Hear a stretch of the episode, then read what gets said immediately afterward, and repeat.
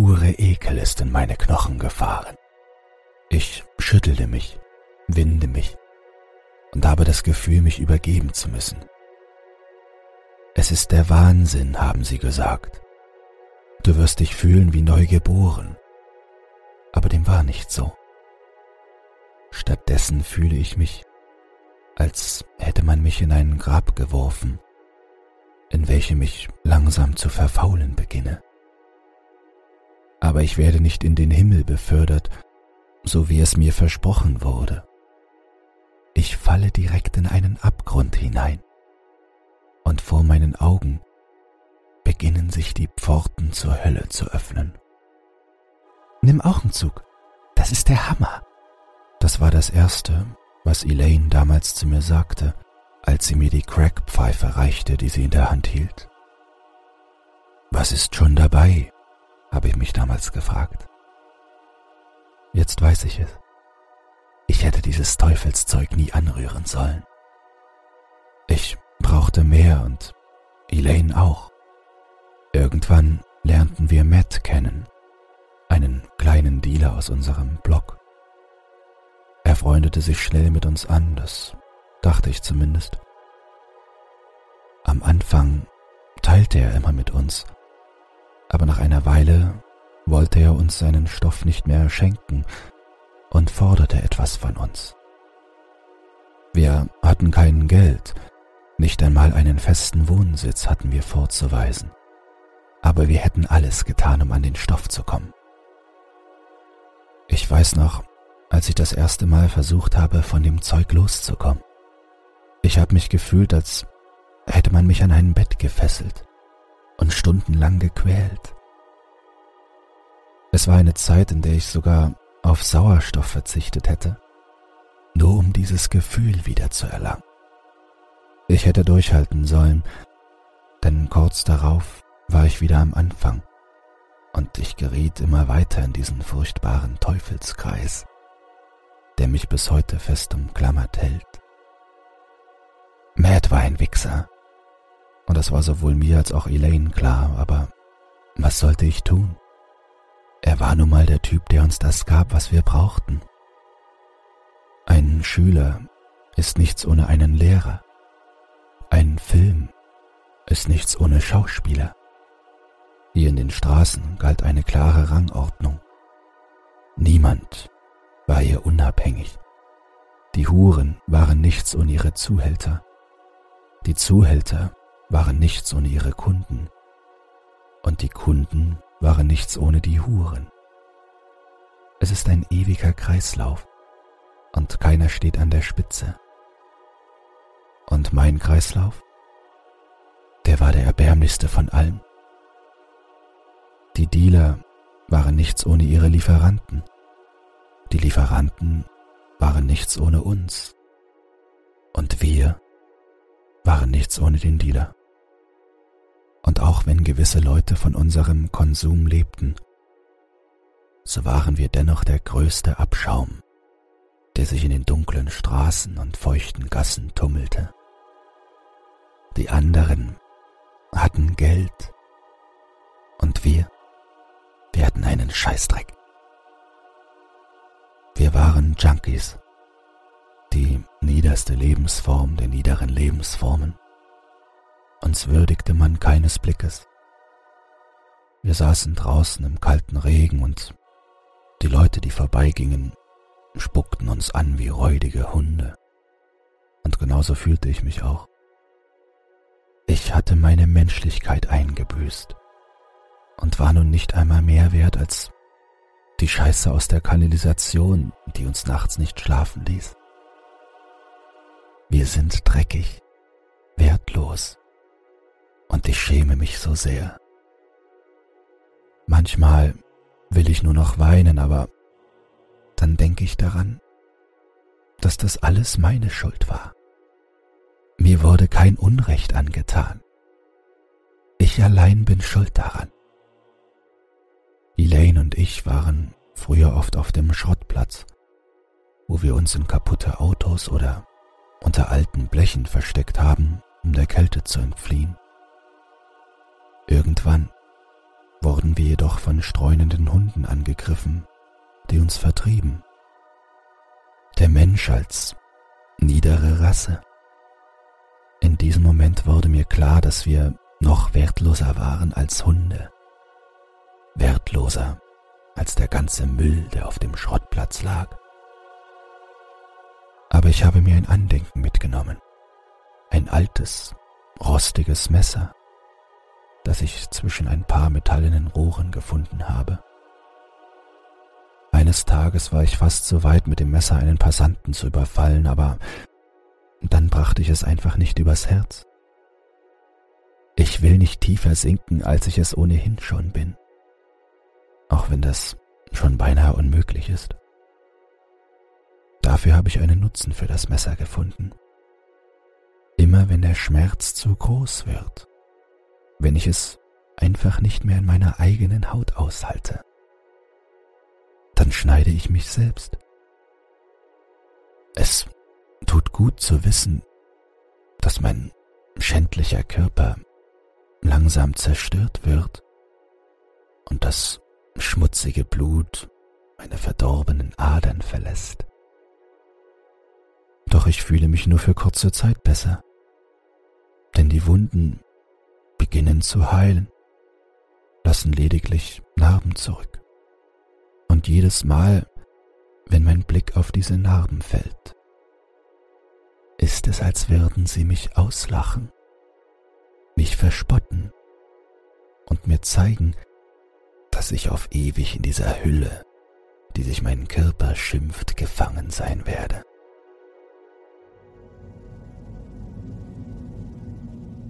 Es ist der 12. Februar 2012 und es ist kalt auf den Straßen. Schon mehrmals bin ich auf dem glatten Eis ausgerutscht, welches sich auf der Erde gebildet hat. Elaine war heute den ganzen Tag bei Matt gewesen. Mittlerweile ist es schon 22.45 Uhr. Ich mache mir langsam Sorgen, Immerhin hätte ihr dieses kranke Schwein sonst was antun können. Und ich könnte nichts machen. Er ist nur ein kleiner Dealer. Aber wir sind Junkies. Und keine Sau interessiert sich für einen verletzten oder gar toten Junkie. In der Gosse herrscht sowieso die totale Anarchie. Wenn du etwas brauchst, dann hol es dir. Und wenn du bei dem Versuch gekillt wirst, dann ist es dein Problem. Er hat uns immer nur ausgenutzt. Ich weiß noch genau, als wir ihn das erste Mal um Stoff anflehten und er einfach nur gegrinst hat. Das war einer dieser Momente, wenn ein Blick mehr sagt als tausend Worte. Obwohl tausend Wörter zu viel gewesen wären, denn alles, was er schließlich sagte, war Nur wenn du meinen Schwanz lutschst. Am Anfang waren wir angewidert, hatten sicherlich nicht die Absicht, etwas derartiges zu tun, aber das Verlangen nach dem Stoff wurde immer stärker und letztendlich gaben wir uns ihm hin. Früher war Sex für mich etwas Wundervolles gewesen, aber nun war es lediglich ein schmutziger und widerwärtiger Vorgang, um mir die Drogen leisten zu können. Ich erinnere mich noch an mein erstes Mal. Es war mit Tom Montgomery, meinem süßen Nachbarn. Er war so liebevoll, so einfühlsam. Ich konnte ihm vertrauen. Mit Matt war es die Hölle auf Erden. Er warf uns aufs Bett, riss uns die Klamotten vom Leib und schlug uns mehrmals, während er uns nahm. Ich habe heute noch Narben an der Lippe von seinen harten Fäusten und am Hals von den schmerzhaften Bissen, die er mir während des Sexes zugefügt hatte. Er war einfach krank, brutal und krank. Und dieses Grinsen, welches er dabei immer auf den Lippen trug. Scheußlich, grässlich, ekelhaft. Ich hasse ihn. Ich hasse ihn. Plötzlich sehe ich zwei Gestalten auf mich zugehen. Es sind Matt und Elaine. Ich haste zu ihnen hinüber und rutsche beinahe ein weiteres Mal auf dem Eis aus, kann mich jedoch im letzten Moment noch fangen. Als Elaine mich sieht, fallen wir uns in die Arme und ich höre sie leise schluchzen. Mit der Hand streiche ich ihr durchs zerzauste Haar und blicke voller Zorn auf Matt, der nur dasteht und abermals dieses dreckige Grinsen im Gesicht trägt. Ich bin kurz davor, ihm eine Ohrfeige zu verpassen. Aber ich weiß, dass der Typ immer eine Knarre mit sich rumträgt. Und das Risiko ist es nicht wert. Außerdem kann ich nicht einfach einen Teil des Kreislaufs entfernen. Denn ohne den Dealer sind wir ebenfalls nicht länger existent. Ich hab neuen Stoff besorgt. Das Zeug wird euch in den siebten Himmel befördern, sagte Matt grinsend. Was willst du uns denn jetzt andrehen? Ich war angewidert von ihm. Ich wollte einfach nichts mehr mit ihm zu tun haben. Matt sollte verschwinden und nie wiederkommen. Aber ich konnte nicht widerstehen. Was hast du denn für Stoff? brachte Elaine plötzlich vollkommen kränklich klingend hervor. Fungios. Das ist der neueste Shit. Und sogar verhältnismäßig günstig. Ähnlich wie Magic Mushrooms, aber mit einer viel stärkeren Wirkung. Ich war abgetan von dem Gedanken, noch mehr von der Scheiße einzuschmeißen. Aber die Versuchung stieg mit jeder einzelnen Sekunde. Ich konnte einfach nicht widerstehen. Okay. Das war alles, was ich hervorbringen musste. Und keine zehn Minuten später saßen wir in einer verfallenen und vollkommen verdreckten Hütte, welche mitten auf dem Schrottplatz platziert worden war. Die Hunde waren inzwischen scheinbar eingegangen, denn sobald wir den Platz betraten, stieg mir der ekelhafte Gestank von verwestem Fleisch in die Nase. Ich hatte für einen kurzen Moment würgen müssen, doch ich konnte mich zusammenreißen. Zuerst dachte ich, dass wir doch die dominantere Rasse wären. Immerhin hatten wir die Hunde überlebt. Doch innerlich wusste ich genau, dass wir in Wirklichkeit noch viel verrotteter waren als ihre stinkenden Kadaver. In der Hütte roch es nicht besser. Der Gestank von Kotze und Pisse lag in der Luft. Und überall tropfte Wasser durch die Decke. Matt streckte mir eine Tüte entgegen, welcher sich die besagten Fungios befanden. Sie sahen aus wie kleine schwarze Pilze mit dunkelgrauem Stiel. Dealer sind schon kranke Schweine, dachte ich mir. Aber letztendlich ist es die Natur, die dieses ganze Zeug herstellt. An all diese rettet die Erde Typen. Mutter Natur ist nichts weiter als eine drogenvertickende Schlampe, die sich am Leid der unteren Bevölkerung ergötzt. Als ich nach der Tüte greifen will, zieht er sie wieder zurück und grinst mich an. Gib mir einen Kuss, Bitch. Ich zögere. Mach schon, du hässliche Fotze, brüllt er mir entgegen. In dem Moment flutet eine wahre Welle der Wut meinen gesamten Körper. Meine Muskeln beginnen förmlich zu beben, und mit einem lauten Schrei stoße ich ihm die rostige spitze Klinge meines Messers in den Hals. Matt stößt sich von mir weg, wobei die Klinge aus seinem Hals gezogen wird.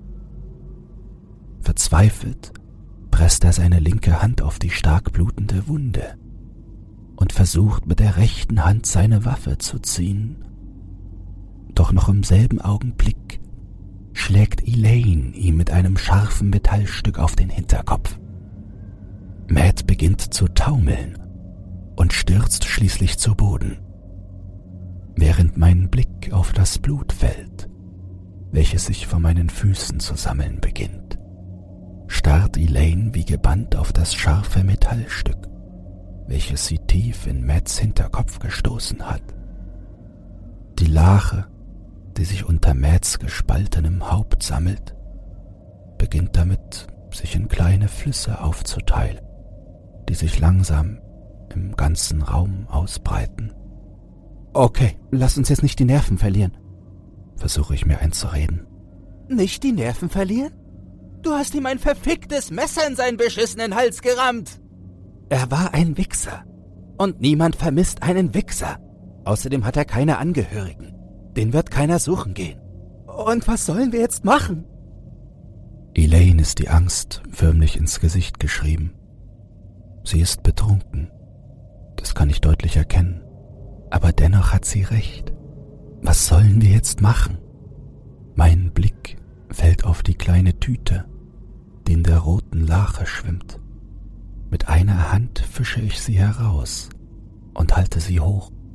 Wir tun das, weshalb wir überhaupt erst an diesen gottverdammten Ort gegangen sind.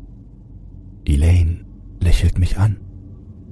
Ich weiß nicht warum, aber anscheinend lag es daran, dass sie endlich von Mads widerlichen und geifernden Fängen befreit war. Wir konnten einfach nur sein und wenigstens für ein paar Minuten in eine Welt fliehen, in der alles besser ist. Kaum eine Minute später liegen wir in der Ecke des Zimmers und stecken uns jeweils eine Fungio in den Mund, als ich den ledrigen und zähen Pilz zu kauen beginne tritt ein bitter schmeckender Saft aus diesem heraus. Ich schüttelte mich. Und auch Elaine scheint der Geschmack nicht zu bekommen. Sie scheint es sogar noch um einiges schlimmer getroffen zu haben.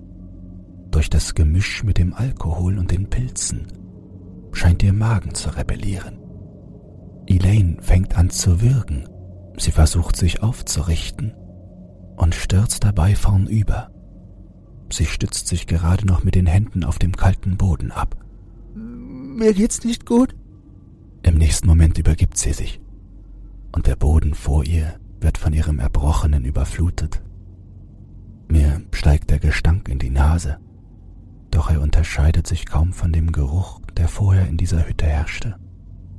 Elaine übergibt sich ein weiteres Mal, und diesmal läuft das Erbrochene an ihren Händen entlang bringt sie zum Rutschen und in der nächsten Sekunde liegt Elaine in einer großen Pfütze ihres eigenen hervorgewirkten Mageninhalts.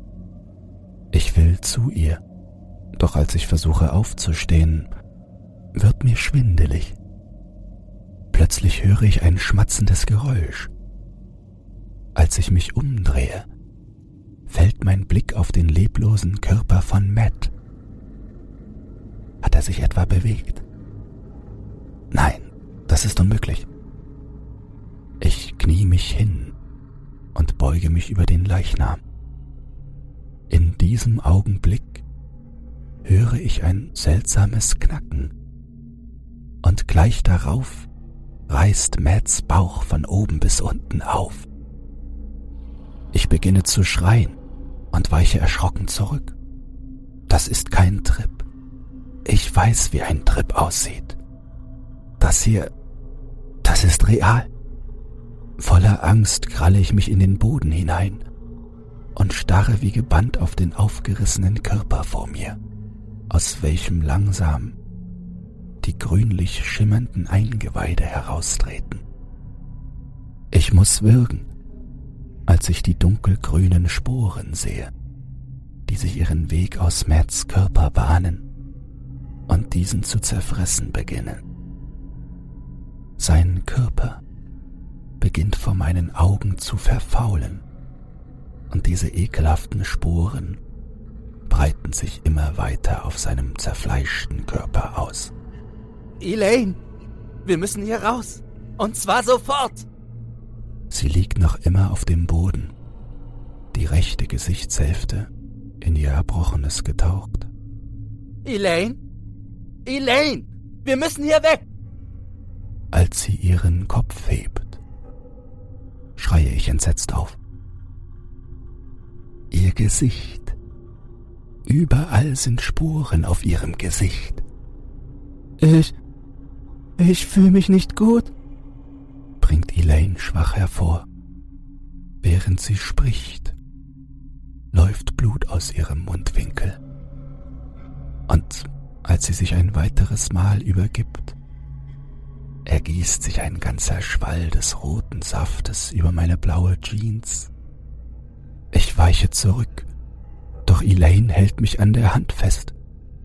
Bitte, Claire, hilf mir. Mein Gesicht ist tut so weh. Was ist denn nur mit meinem Gesicht? Elaine beginnt bitterlich zu weinen.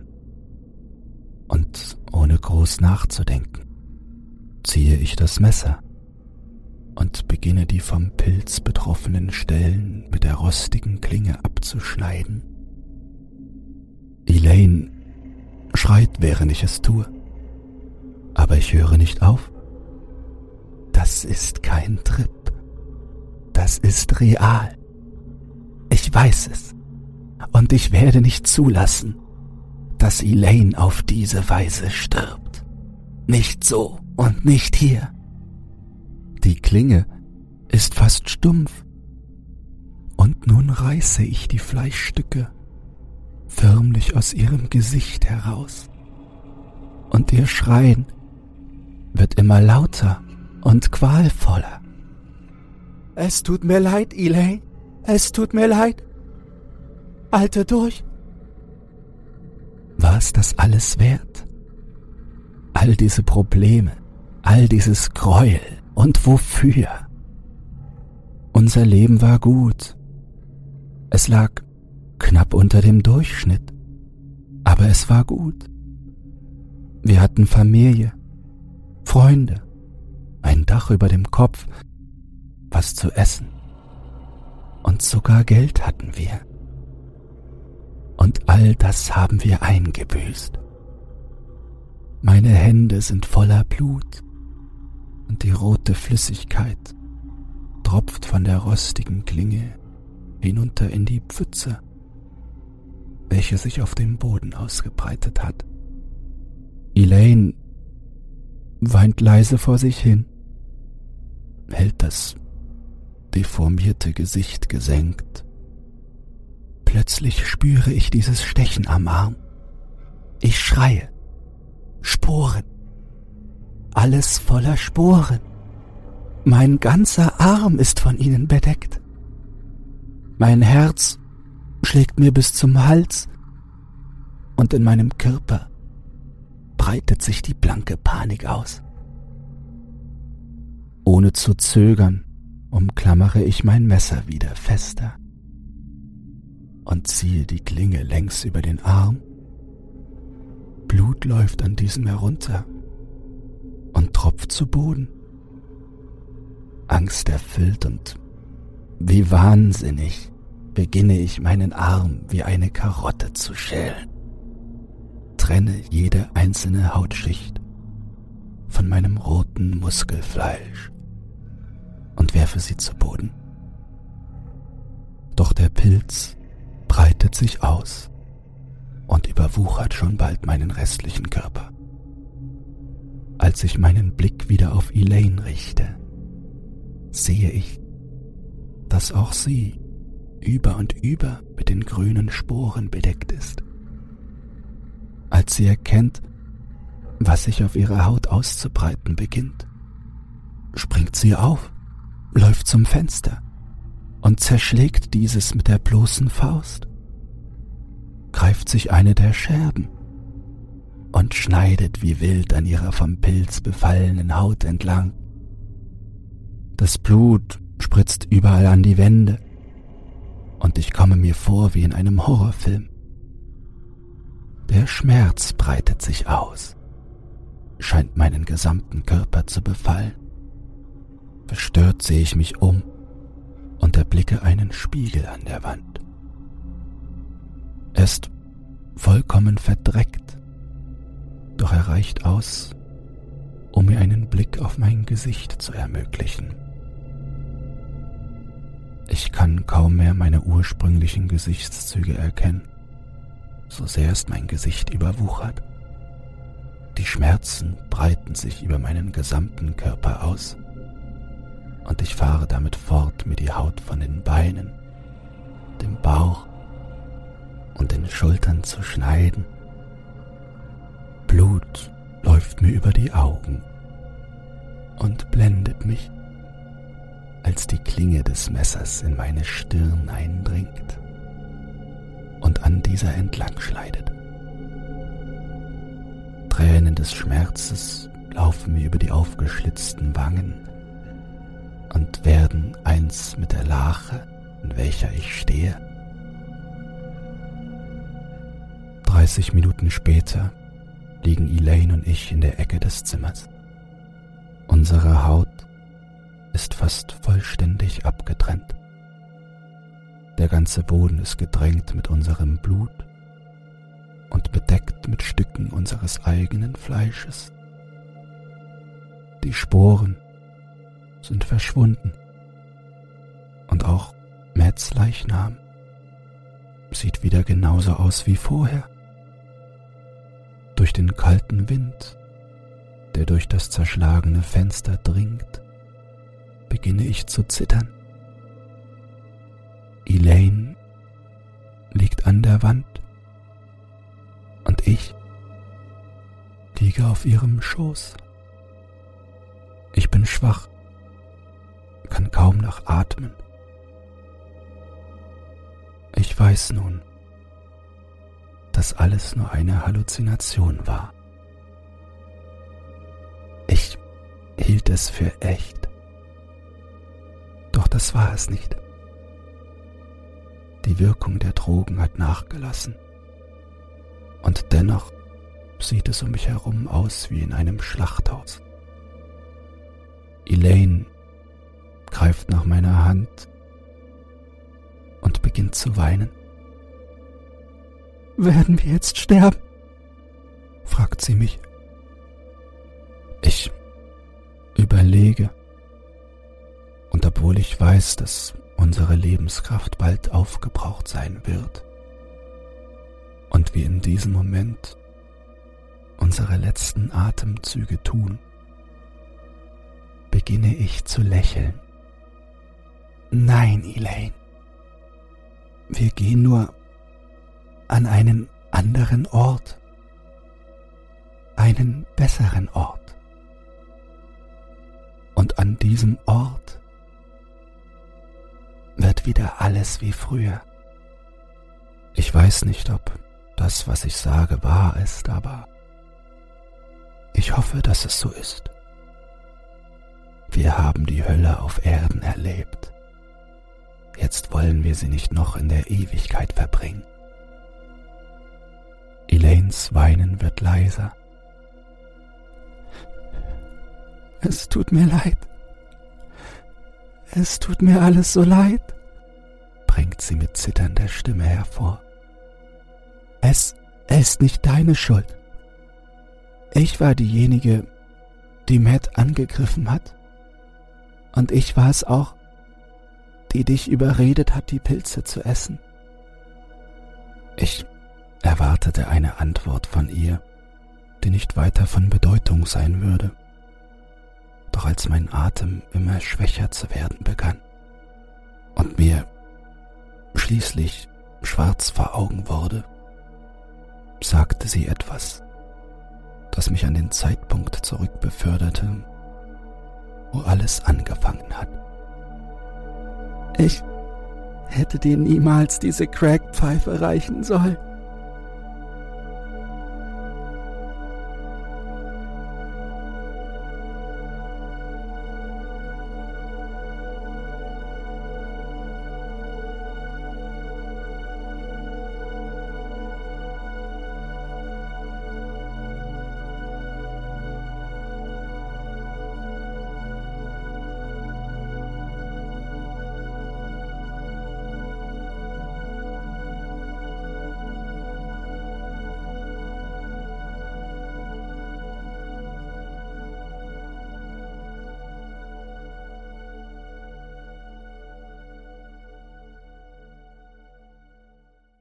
Wenn dich dieses Hörbuch verängstigt hat, schockiert, verdattert, aufgestachelt, erfreulich angewidert oder auf sonstige Weise unterhalten, dann teile es oder lass eine Podcast-Bewertung da. Und falls du emotional noch nicht genug durchgerüttelt wurdest, mehr Horrorhörbücher findest du auf meinem YouTube-Kanal Dr. Zagota Creepypasta.